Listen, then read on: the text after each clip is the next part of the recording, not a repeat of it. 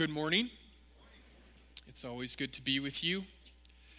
For the past several weeks, ever since Easter, we have been, as a church family, focusing our hearts and minds on all the ways that the resurrection has the power every single day to make all things new. We've talked about how the, the power of the resurrection gives us new eyes uh, to see people through the lens of grace. We've talked about how the power of the resurrection gives us a, new way of hearing so that we listen to one another with compassion. We've talked about how the resurrection gives us a new sense of touch, empowering us to, to reach out to, to people that we don't always fully understand. And this morning, we're focusing on the, the truth that the resurrection gives us a new sense of taste, helping us to savor all the goodness that God is always pouring into our lives. Now, most of the time, it seems that most of us are so busy that we're not really able to, to slow down and savor much of anything. I mean, it, it's hard to savor being five minutes late. It's hard to savor food that comes from a drive through. And it is hard, it's hard to savor evenings at home with the family when everybody is stressed out and tired and getting on one another's nerves. And for many of us, that's kind of our daily pace that we're, we're five minutes late and we're eating on the go. And, and when we finally do get together as a family at the end of the day, our nerves are shot and, and we're just trying to make sure that we can tolerate one another between dinner and bedtime. Why would we ever want to slow that down? And savor it. Right? We don't do that. Savoring requires space. It, it requires space not only in our schedules, but in our lives, in our hearts. Savoring requires slowing down in, in moments that are, are good, in moments that bring us happiness and joy. There are, are all of these moments that that we have to make a decision to, to slow things down so that we can drink in all that that moment has to offer. Savoring doesn't happen on accident. As many of us know, often in order for us to have an experience that we can savor, that means a lot of running around and, and pre planning and to do lists so that we can carve out a handful of hours where we can try to take in everything that we're experiencing. I mean, in a culture like ours, we have to we have to actually carve out time and space. And in order for that to happen, we, we have to think that through. We have to prepare ourselves for that kind of experience. And we do. We throw birthday parties and graduations and holiday meals and weddings. And as a preacher, I, have had the, the good fortune of being a part of a lot of different weddings. And while weddings are often very different in various kinds of details, there are some things that happen at every single wedding I've ever been a part of. The, the first thing I always notice on the day of the wedding, when I, I walk into whatever space it is that we're going to celebrate that wedding in, I find that it's not just a physical space, it's an emotional and a spiritual space as well, a sacred space that's been created by two people who love each other and by all the people in their lives who love them.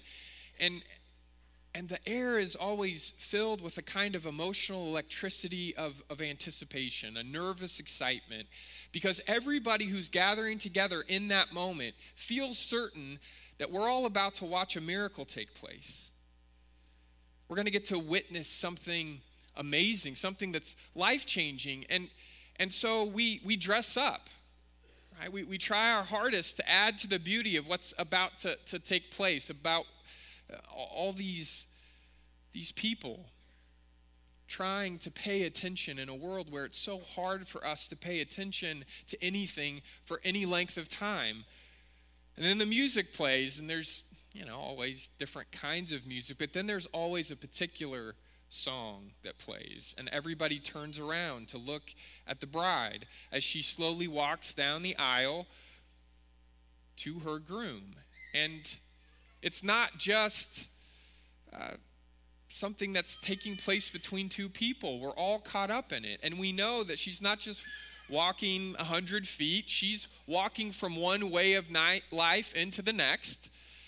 And we want we want to hear what they have to say. We want to see the look on their faces. And when they finally reach one another, that I mean you can hear a pin drop. And as a preacher, it's one of those it's one of those gifts that you get to stand that close to God changing people's lives. And they hold each other's hands, they, they look at one another tenderly, and then they exchange promises of unconditional love in an uncertain world. And we all know that they, they can't possibly know all that they're promising to do and be in the life that they're going to share together. They don't know what that life is holding for them, but they, they promise nonetheless to hold on to one another no matter what. And so, in just a few minutes, two people become one, and nothing will ever be the same again. And, and don't you find in weddings that it's, it's a little bit shocking that something so significant could take place in such a short span of time? Of course you do. It's why we have wedding receptions. It is. We're, we're trying to create more time to experience the joy and the goodness that unconditional love makes possible. I mean, you, you, may not always be super excited to put on all the clothes that you have to put on to go to a wedding, but you usually look forward to the reception. Because that's where we're celebrating what just happened. That's where we're celebrating what we believe is still happening. We, we call them wedding receptions. We know why, right? Because the, the, the newlyweds are, are being welcomed by their community, received by their community as a married couple for the first time. And they receive that community of friends and family as a married couple for the first time. That's why we call them wedding receptions. We're receiving one another. But I think on a deeper level, we know that we're not just receiving each other, we are we're opening ourselves up to receive joy and happiness and hope. I mean, life, human life is, is at its best in the afterglow of a wedding.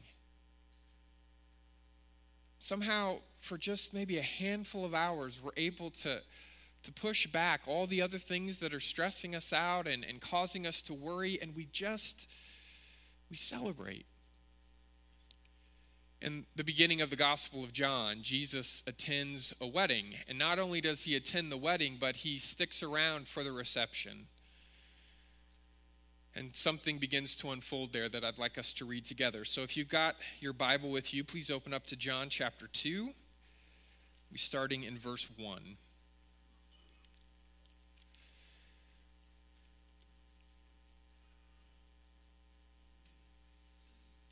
On the third day, a wedding took place at Cana in Galilee. Jesus' mother was there, and Jesus and his disciples had also been invited to the wedding. When the wine was gone, Jesus' mother said to him, They have no more wine. Mother, why do you involve me? Jesus replied, My hour has not yet come. She doesn't say anything to him. I love that. She just turns to the servants and says, Do whatever he tells you. She's won this argument before. Nearby stood six stone water jars, the kind used by the Jews for ceremonial washing, each holding from 20 to 30 gallons. Jesus said to the servants, Fill the jars with water. So they filled them to the brim. And then he told them, Now draw some out and take it to the master of the banquet. They did so. And the master of the banquet tasted the water that had been turned into wine. He did not realize where it had come from, though the servants who had drawn the water knew. Then he called the bridegroom aside and said, Everyone brings out the choice wine first, and then the cheaper wine after the guests have had too much to drink. but you have saved the best until now. What Jesus did here in Cana of Galilee was the first of the signs through which he revealed his glory. And his disciples put their faith in him. To put it lightly, my grandparents struggled with alcoholism. In fact, in, in their battles with the bottle, uh, they nearly destroyed both sides of my family and have created lasting wounds in countless relationships. And as a direct result, my parents decided long ago not to ever drink alcohol. It's a very personal decision that plenty of people in the world understand because their families have been ravaged by alcoholism, but it's also a decision that at times makes other people feel judged. And while the Bible does not ever instruct us to completely avoid alcohol, it does often warn us against the often overwhelming temptation for us to drink too much. It's very clear in Scripture. If you cannot faithfully and consistently partake in alcohol responsibly and in moderation, you shouldn't drink at all. It's very similar, in fact, to the way the Bible talks about money and the love of money. There's a warning that there could be a love that develops in your heart for something other than God that will consume your life. And because I grew up in a home that completely avoided alcohol, I never really had much use for the story we just read. I, I was uncomfortable with the image of Jesus creating extra wine for people at a wedding reception where by admission in the story there's already people present who've had too much to drink. And I'm far from being alone in being made to feel uncomfortable with this story of Jesus. You can find biblical commentaries where, where the scholar goes to great lengths to say that Jesus was creating non alcoholic wine. There's no way in the world that that's what's happening here. The master of the banquet's comments don't make any sense. Jesus is not turning water into Welch's. That's not, that's not what's happening here. Don't quote me on that. now, you got to be wondering at this point why I'm talking about this. The reason I'm talking about this is that's not what this story is about. And it becomes a huge distraction if we just turn the story of the wedding at Cana into a debate about whether or not followers of Christ are allowed to have alcohol. That, that's not why John's telling the story. And if, if we allow that distraction to overwhelm what John's actually trying to show us, I think we're going to miss something that's really important for us to understand. John is telling us, I'm convinced, that John is telling us this story about Jesus in order to open our hearts up to the importance of savoring the moments of joy and happiness that we sometimes experience in lives that often contain more than their fair share of sorrow and disappointment. The very first miracle that Jesus performs I need you to hear this. The very first miracle that Jesus performs is a miracle that helps people who are already caught up in celebrating a moment of goodness. His miracle is to let them keep experiencing that goodness and that joy. Goodness that we, as people of faith, choose to believe comes to us straight from the heart of God. Jesus' brother James, who just might have attended the same wedding with Jesus that day, will later write every good and perfect gift comes from above, from our Heavenly Father. Too often in religious contexts, I'm pretty sure that we limit the concept of good to the moral framework of right and wrong. When we say that we want to be good people who serve a good God by doing good things, I think often what we mean is we want to be the right kind of people serving the right God by doing things that are right. And that's true. It's, it's the truth, but it's never the whole truth. Because the concept of good doesn't only work in a framework of right and wrong. We, we don't only use the word good in that way in our lives, and it's not only used that way in Scripture. Good is often used in other kinds of, of ways of thinking, like beneficial instead of harmful, caring instead of uncaring, healthy instead of sick, flourishing instead of suffering, hope instead of despair, joy instead of sadness. When we say that something tastes good, we don't mean that it's morally right. We mean that it's delicious we mean that it's worth savoring. We mean that it that it lifts our spirits and it brings a warm contentment that feels like blessing because it is a blessing. Every good and perfect gift is from above. God saw all that he had made and it was very good. Of course it's it's right, but it's more than that. It's healthy, and it's hope, and it's joy, and it's peace. It's good. Did you happen to notice uh, when the wedding takes place? Pretty sure John wants us to notice when the wedding takes place. It's, it's actually a really strange way to start a story on the third day. Now, what is that immediately supposed to do for us who not only know the, the story of Jesus at the very beginning, but we know how the story of Jesus goes on to develop and unfold? What happens on the third day? Resurrection happens on the third day. And it's obvious that what, what John is trying to say about this moment where Jesus, the first miracle, is to help people who are already experiencing joy get to experience that joy longer.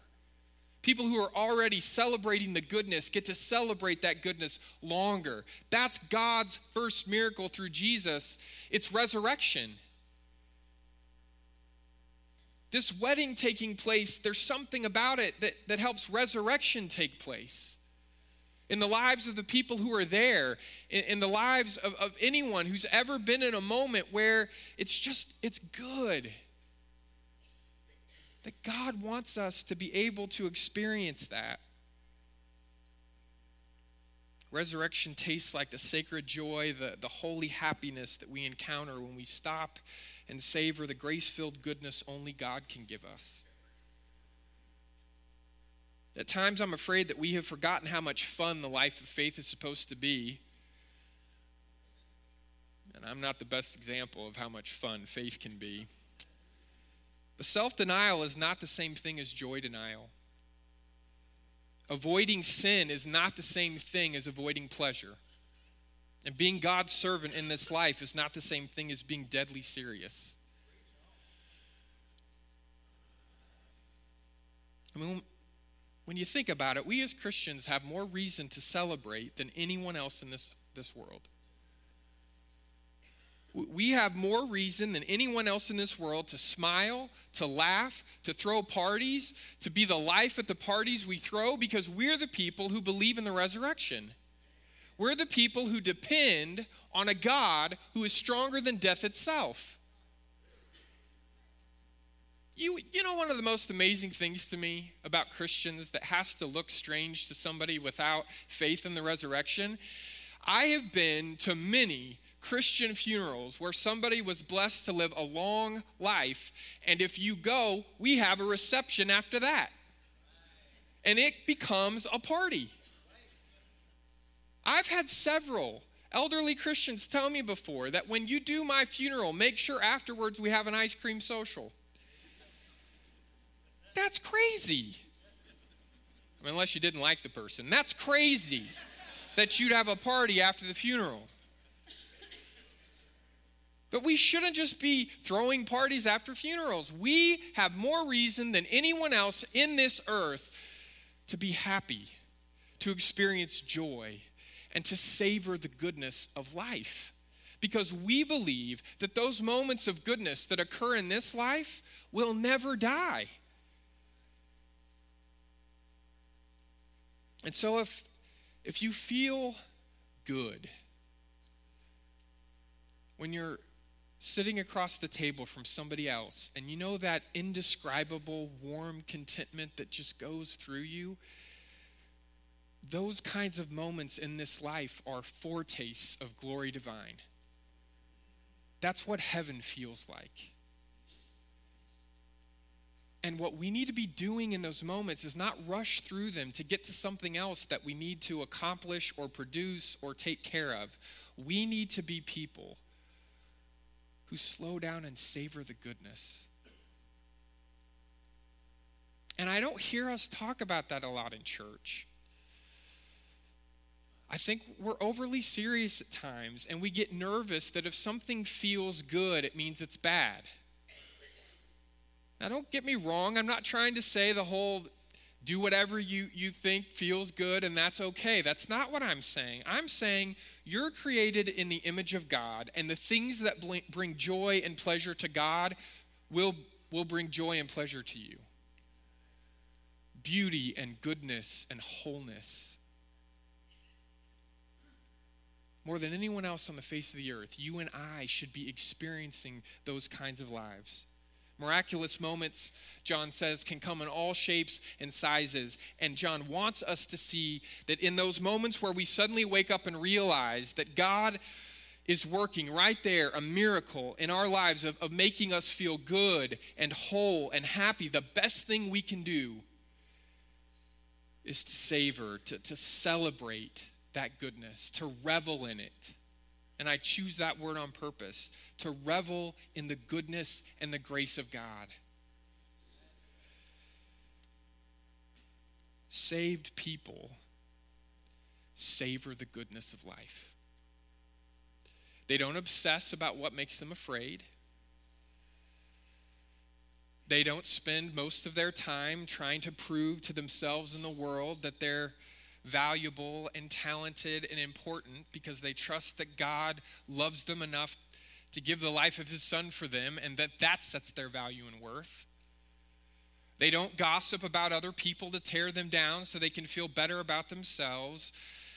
Saved people find a way to find moments in life where God is being kind and gentle and good to us, and they take it all in and they want more people to experience it. We're about to take communion together, and if you're going to be one of the people who serves us, if you could begin to, to make your way to the tables, and we'll be feasting together in a moment.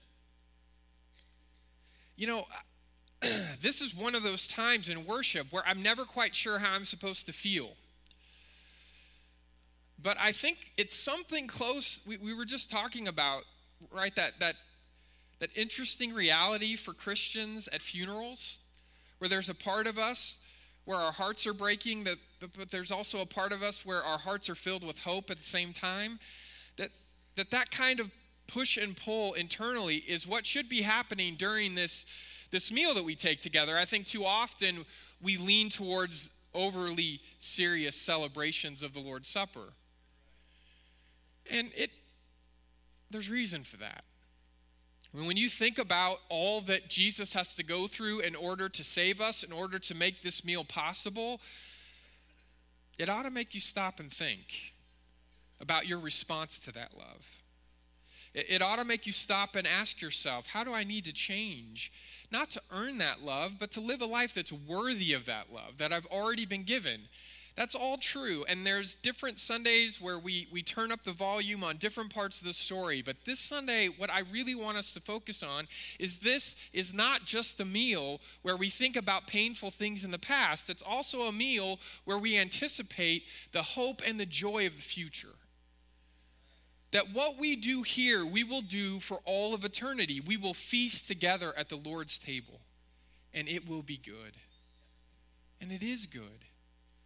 And you bring with you this morning not just your struggles and your brokenness, but you bring with you memories just this week of joy and goodness and happiness. And wouldn't it make sense to use this time to thank God for the goodness?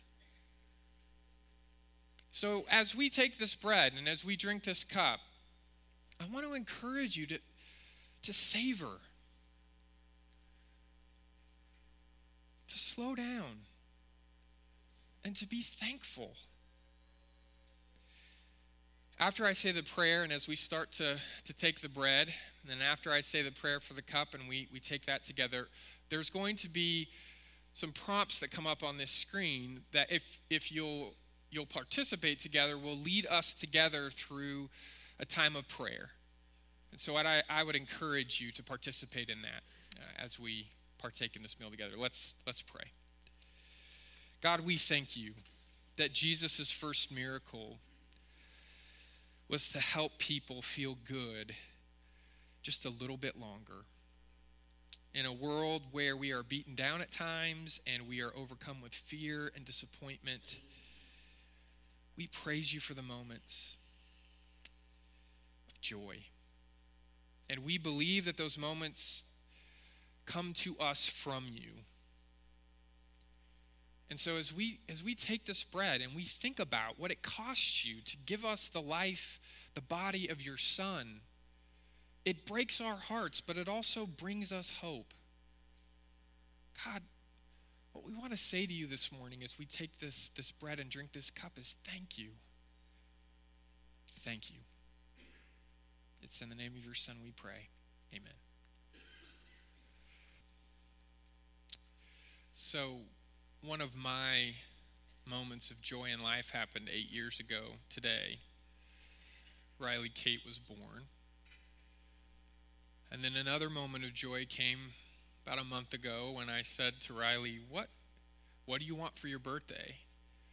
And she said, Can I be on the praise team? That won't be what she always says when I ask that question, but I'm, I'm savoring that. We have moments, we have people that reveal to us the tenderness and the gentleness and the goodness of God. And too often we rush past those moments and those people. Too often we rush past God. Let's pray.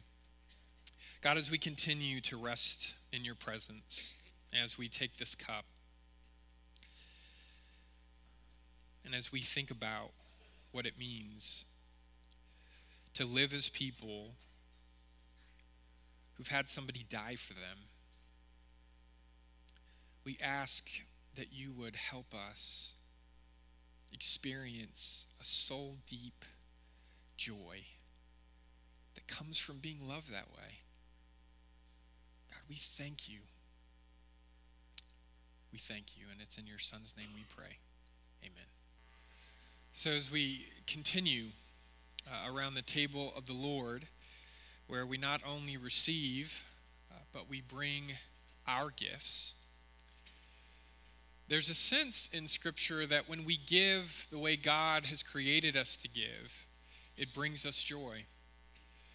That, it, that it's, it's who we want to be, even if we've forgotten it a long time ago. That, that we want to be people who not only experience blessing, but share blessing with others. And so, as we take up this financial offering, it's not just a moment in worship where we conduct business or, or housekeeping or what, whatever it is that sometimes I feel like the, the shift that takes place in our hearts where somehow what we're doing right now is not as spiritual as everything else we do on Sunday morning. This is, this is and should be incredibly spiritual. We want to be like God. We, we want to give like God.